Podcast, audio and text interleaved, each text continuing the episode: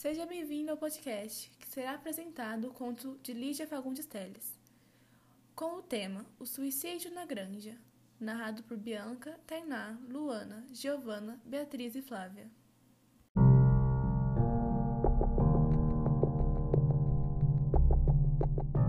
Alguns se justificam e se despedem através de cartas, telefonemas ou pequenos gestos, avisos que podem ser mascarados pedidos de socorro. Mas há outros que se vão no mais absoluto silêncio. Ele não deixou nem ao menos um bilhete? Fica, fica perguntando à família, a amante, o amigo, o vizinho e principalmente o cachorro, que interroga com um olhar ainda mais interrogativo do que um olhar humano. É ele?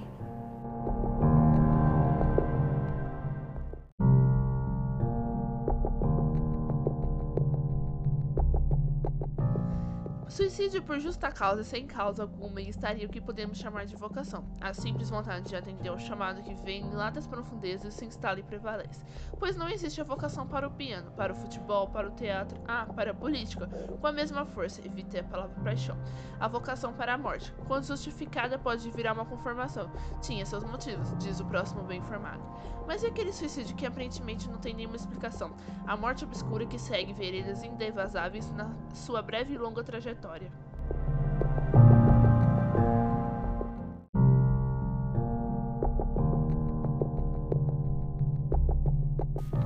Pela primeira vez, ouvi a palavra suicídio, quando ainda morava naquela antiga chácara que tinha um pequeno pomar e um jardim só de roseiras. Ficava perto de um vilarejo cortado por um rio de águas pardecentas. O nome do vilarejo vai ficar no fundo desse rio onde também ficou o Coronel Mota, um fazendeiro velho, que todos me pareciam velhos, que andava sempre de terno branco engomado, botinhas pretas, chapéu de abas largas e aquela bengala grossa com a qual matava cobras. Fui correndo dar a notícia ao meu pai. O coronel encheu o bolso com pedras e se pinchou com roupa e tudo no rio. Meu pai fez parar a cadeira de balanço, acendeu um charuto e ficou me olhando. Quem disse isso? Tomei o fôlego.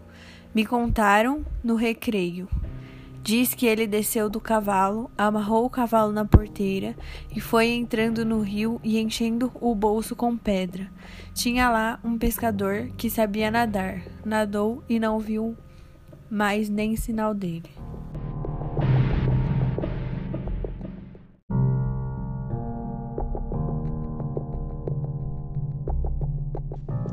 Meu pai baixou a cabeça e soltou a baforada de fumaça de larilho. Que loucura! No ano passado, ele já tinha tentado com uma espingarda que falhou. Que loucura! Era um cristão e um cristão não se suicida. Ele não podia fazer isso, acrescentou com impaciência. Entregou-me o anel vermelho dourado do charuto. Não podia fazer isso.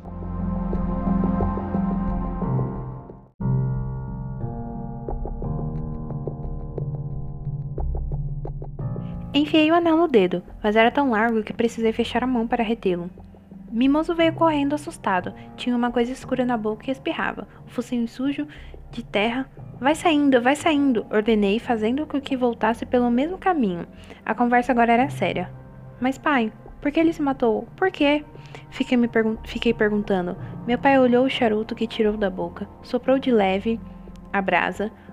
Muitos se matam por amor por amor mesmo. Mas tem outros motivos, tantos motivos, uma doença sem remédio, ou uma dívida, ou uma tristeza sem fim. Às vezes começa a tristeza lá de dentro e da dor na gaiola do peito é maior do que a dor na carne. Se, se a pessoa é delicada, não aguenta e acaba indo embora. Vai embora. Ele repetiu e levantou-se de repente.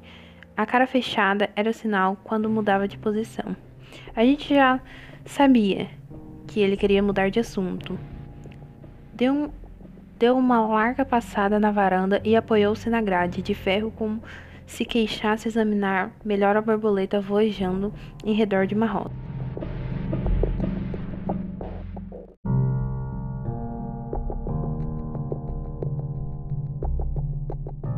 Voltou-se rápido, olhando para os lados, e abriu os braços, o charuto preso entre os dedos. Se matassem até sem motivo nenhum, um mistério, nenhum motivo, repetiu e foi saindo da varanda. Entrou na sala, corri atrás. Quem se mata vai pro inferno, pai.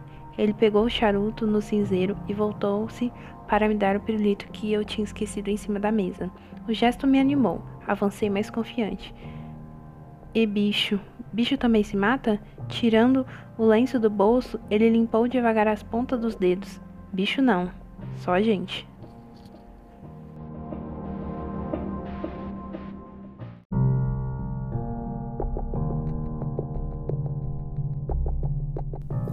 Só gente, eu perguntei a mim mesma, muitos e muitos anos depois, quando passava as férias de dezembro numa fazenda.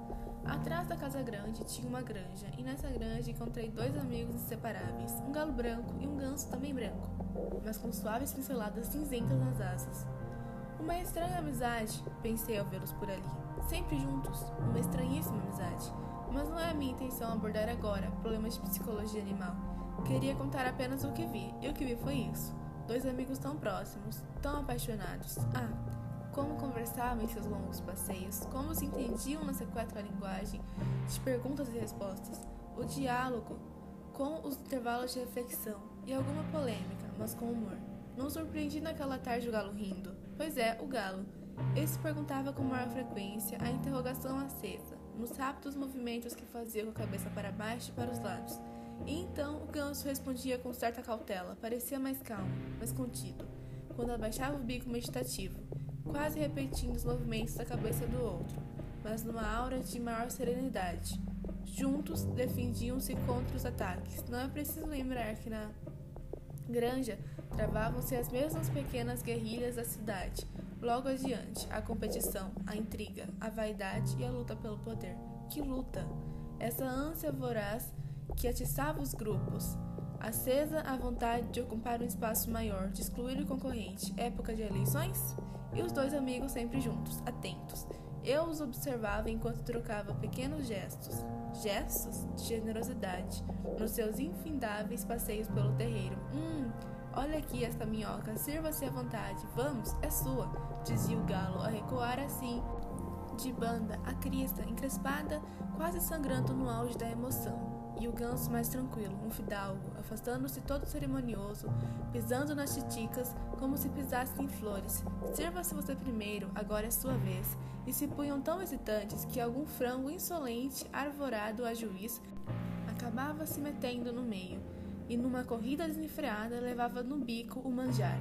Mas nem o ganso, com seus olhinhos redondamente superiores, nem o galo flamante, nenhum dos dois parecia dar maior atenção ao furto alheios aos bens terreirais, desligados das mesquinharias de uma concorrência desleal, prosseguiam o passeio no mesmo ritmo, nem vagaroso nem apressado, mas digno, ora, minhocas.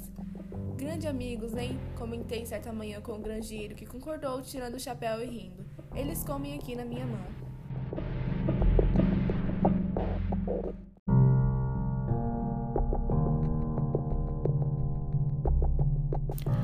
Foi quando achei que ambos mereciam um nome assim, de acordo com suas nobres figuras, e o ganso, com aquele andar de pensador, as brancas mãos de penas cruzadas nas costas, dei o nome de Platão. Ao galo, mais questionador e mais exaltado como todo discípulo, eu dei o nome de Aristóteles.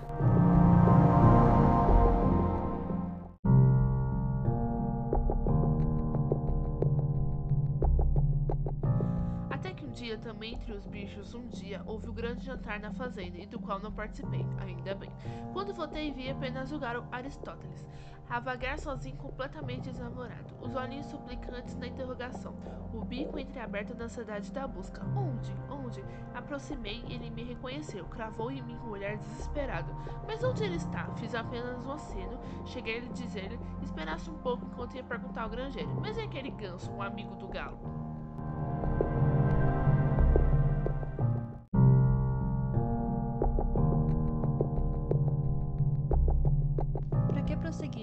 Falem os detalhes?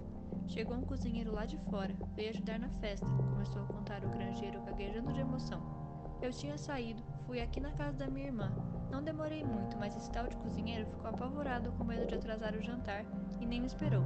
Escolheu o que quis e na escolha acabou levando o coitado. Cruzes. Agora, esse daí ficou sozinho e procurando outro feito tonto. Só falta falar esse galo. Não come nem bebe, só fica andando nessa agonia. Mesmo quando canta de manhãzinha, me representa que está rouco de tanto chorar.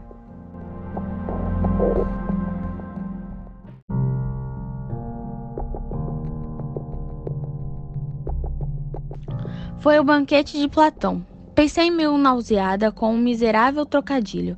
Deixei de ir à granja. Era insuportável ver aquele galo definhando na busca obstinada. A crista murcha, o, o olhar esvaziado e o bico, aquele bico tão tagarela, agora pálido, cerrado. Mas alguns dias e foi encontrado morto ao lado do tanque onde o companheiro costumava se banhar. No livro do poeta Mayakovsky, matou-se com um tiro. Há um, há um verso que serve de epatófio para o galo branco. Comigo viu-se doida a anatomia, sou todo um coração.